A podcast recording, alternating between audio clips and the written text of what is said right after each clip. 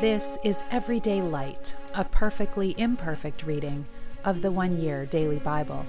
I'm Molly, a fellow pilgrim on the road to the kingdom, and it is a joy to have you traveling this journey with me, with the Word of God as a lamp to our feet and a light to our path.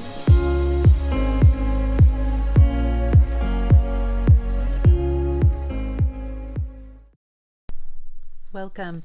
This is the one year Bible reading for February 21st, and we start today at the beginning of chapter 11 of Leviticus. Then the Lord said to Moses and Aaron, Give the following instructions to the people of Israel. Of all the land animals, there are the ones, these are the ones that you may use for food. You may eat any animal that has completely split hooves and chews the cud. You may not, however, eat the following animals that have split hooves or that chew the cud, but not both. The camel chews the cud, but it does not have split hooves, so it is ceremonially unclean for you. The hyrax chews the cud, but does not have split hooves, so it is unclean. The hare chews the cud, but it does not have split hooves, so it is unclean. The pig has evenly split hooves, but it does not chew the cud, so it is unclean. You may not eat the meat of these animals or even touch their carcasses. They are ceremonially unclean for you. Of all the marine animals, these are the ones you may use for food. You may eat anything from the water if it has both fins and scales, whether taken from salt water or from streams. But you must never eat animals from the sea or from rivers that do not have both fins and scales. They are detestable to you. This applies to both the little creatures that live in the shallow water and to all creatures that live in deep water. They will always be detestable to you.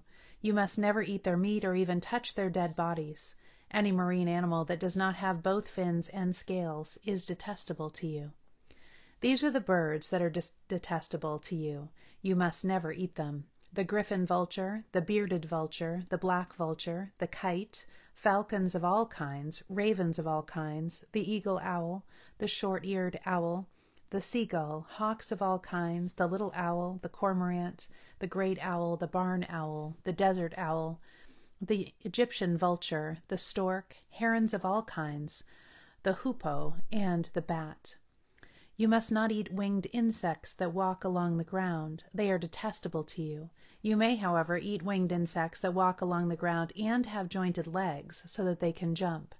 The insects you are permitted to eat include all kinds of locusts, bald locusts, crickets, and grasshoppers. All other winged insects that walk along the ground are detestable to you. The following creatures will make you ceremonially unclean. If any of you touch their carcasses, you will be defiled until evening. If you pick up their carcass, you must wash, wash your clothing, and you will remain defiled until evening.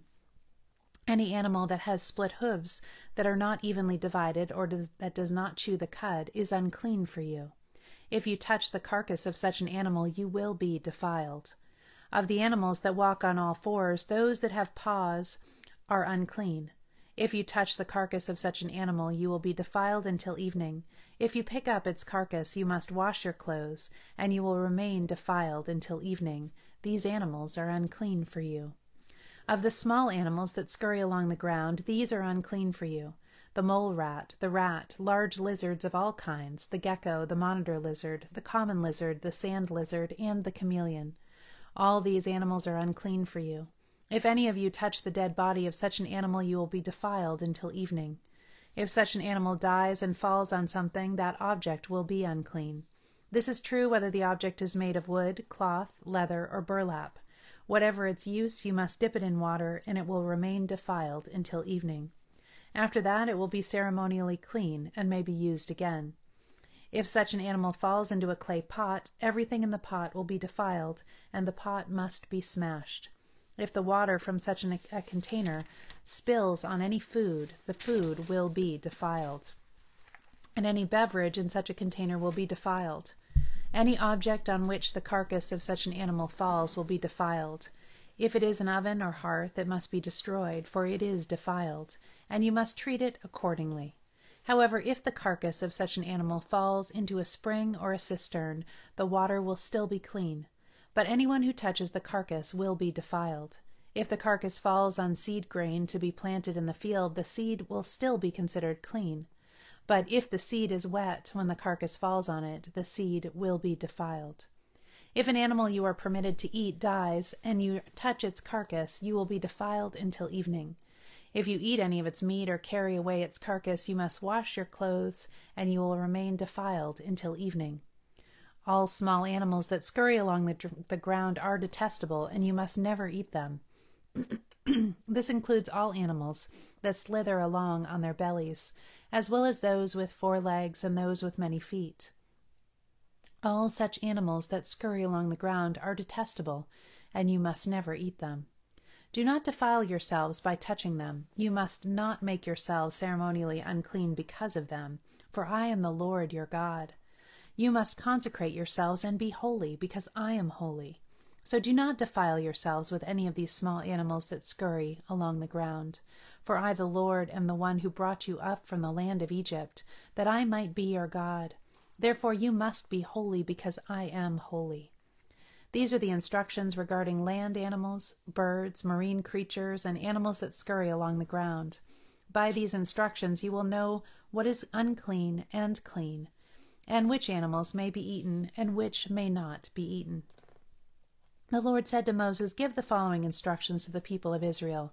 If a woman becomes pregnant and gives birth to a son, she will be ceremonially unclean for seven days, just as she is unclean during her menstrual period. On the eighth day, the boy's foreskin must be circumcised. After waiting 33 days, she will be purified from the bleeding of childbirth. During this time of purification, she must not touch anything that is set apart as holy, and she must not enter the sanctuary until her time of purification is over. If a woman gives birth to a daughter, she will be ceremonially unclean for two weeks, just as she is unclean during her menstrual period. After waiting 66 days, she will be purified from the bleeding of childbirth. When the time of purification is completed for either a son or a daughter, the woman must bring a one year old lamb for a burnt offering and a young pigeon or turtle dove for a purification offering. She must bring her offerings to the priest at the entrance of the tabernacle. The priest will then present them to the Lord to purify her. Then she will be ceremonially clean again after her bleeding at childbirth. These are the instructions for a woman after the birth of a son or a daughter. If a woman cannot bring a lamb, she must bring two turtle doves or two young pigeons. One will be for the burnt offering, and the other for the purification offering. The priest will sacrifice them to purify her, and she will be ceremonially clean. Mark chapter 5, beginning in verse 21. Jesus got into the boat again and went back to the other side of the lake, where a large crowd gathered around him on the shore. Then a leader of the local synagogue, whose name was Jairus, arrived. When he saw Jesus, he fell at his feet, pleading fervently with him. My little daughter is dying, he said. Please come and lay your hands on her, heal her, so that she may live. Jesus went with him, and all the people followed, crowding around him. A woman in the crowd had suffered for twelve years with constant bleeding. She had suffered a great deal from many doctors, and over the years she had spent everything she had to pay them, but she had gotten no better. In fact, she had gotten worse. She had heard about Jesus, so she came up behind him through the crowd and touched his robe. For she thought to herself, If I can just touch his robe, I will be healed. Immediately the bleeding stopped, and she could feel in her body that she had been healed of her terrible condition. Jesus realized at once that healing power had gone out from him, so he turned around in the crowd and asked, Who touched my robe? His disciples said to him, Look at this crowd pressing around you. How can you ask, Who touched me? But he kept on looking around to see who had done it. Then the frightened woman, realized, trembling at the realization of what had happened to her, came and fell to her knees in front of him and told him what she had done. And he said to her, Daughter, your faith has made you well. Go in peace. Your suffering is over. And this is so neat that this comes on the heels of what we were just reading about with bleeding and purification for women, uh, because for her to touch him was absolutely forbidden, and yet she dared to do it to seek healing. While he was still speaking to her, messengers arrived from the home of Jairus, the leader of the synagogue. They told him, Your daughter is dead. There is no use troubling the teacher now. But Jesus overheard them and said to Jairus, Don't be afraid, just have faith. Then Jesus stopped the crowd and wouldn't let them go with him, except Peter, James, and John, the brother of James. When they came to the home of the synagogue leader, Jesus saw much commotion and weeping and wailing. He went inside and asked, Why all this commotion and weeping? The child isn't dead, she's only asleep. The crowd laughed at him, but he made them all leave. And he took the girl's father and mother and his three disciples into the room where the girl was lying. Holding her hand, he said to her, Talitha cum, which means, Little girl, get up. And the girl, who was twelve years old, immediately stood up and walked around. They were overwhelmed and totally amazed. Jesus gave them strict orders not to tell anyone what had happened, and then he told them to give her something to eat. Psalm 38, a psalm of David asking God to remember him. O Lord, don't rebuke me in your anger or discipline me in your rage. Your arrows have struck deep, and your blows are crushing me. Because of your anger, my whole body is sick. My health is broken because of my sins. My guilt overwhelms me. It is a burden too heavy to bear. My wounds fester and stink because of my foolish sins. I am bent over and racked with pain. All day long I walk around filled with grief. A raging fever burns within me, and my health is broken. I am exhausted and completely crushed. My groans come from an anguished heart. You know what I long for, Lord. You hear my every sigh. My heart beats wildly, my strength fails, and I am going blind. My loved ones and my friends stay away, fearing my disease. Even my own family stands at a distance. Meanwhile, my enemies lay traps to kill me. Those who wish me harm make plans to ruin me. All day long they plan their treachery. But I am deaf to all their threats. I am silent before them as one who cannot speak. I choose to hear nothing, and I make no reply. For I am waiting for you, O Lord. You must answer for me, O Lord my God. I prayed, Don't let my enemies gloat over me or rejoice at my downfall. I am on the verge of collapse, facing constant pain, but I confess my sins. I am deeply sorry for what I have done. I have many aggressive enemies. They hate me without reason. They repay me evil for good and oppose me for pursuing good. Do not abandon me, O Lord. Do not stand at a distance, my God. Come quickly to save me, to help me, O Lord my Savior. Proverbs 10 8 and 9. The wise are glad to be instructed, but babbling fools will fall flat on their faces. People with integrity walk safely, but those who follow crooked paths will slip and fall.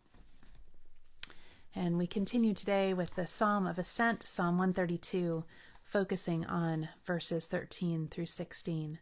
I will bless her with abundant provisions. Her poor I will satisfy with food. Yesterday we said that the second half of this psalm echoes the first unit by unit. We saw how David's oath to the Lord was matched by the Lord's oath to David. The verses before us now are intended to parallel verses 6 to 9, which talk about the ark being brought to Zion. The divine promises in this section are God's answers to the prayers and wishes of the petitions made earlier. Note how each of the promises is rooted in Israel's history. I will bless her with abundant provisions. Her poor I will satisfy with food. This would have triggered in the minds of those singing the psalm memories of how God had provided for his people in their wilderness wanderings. He supplied them with everything they needed water, bread, and meat. Again, I will clothe her priests with salvation, and her saints shall ever sing for joy. Has any other group of people had such a good time with their faith as the people of Israel? The occasions of public worship were times of great joy, renewing the life of redemption. Sadness resulted from Israel's frequent disobedience, but joy accompanied the restoration of their relationship. Take Moses' song of deliverance at the Red Sea, for example. Exodus 15. We sing similar songs in our churches to this very day, the joy has overflowed to us. We should bear in mind that none of the hopes for the future is unrelated to history. Each develops from what a person with a good memory knows happened. Obedience is fulfilled by hope. Our Father and our God, help us not to take an antiquarian interest in the past, reveling in it in, for its own sake, but to use it as a traveler uses every bit of information to help him get where he is going. In Jesus' name, amen. This reminds me of the verses that talk about the great cloud of witnesses that have gone before us. So I hope the remembering of all that has gone before will strengthen you for your journey today. Love you all. Have a beautiful day.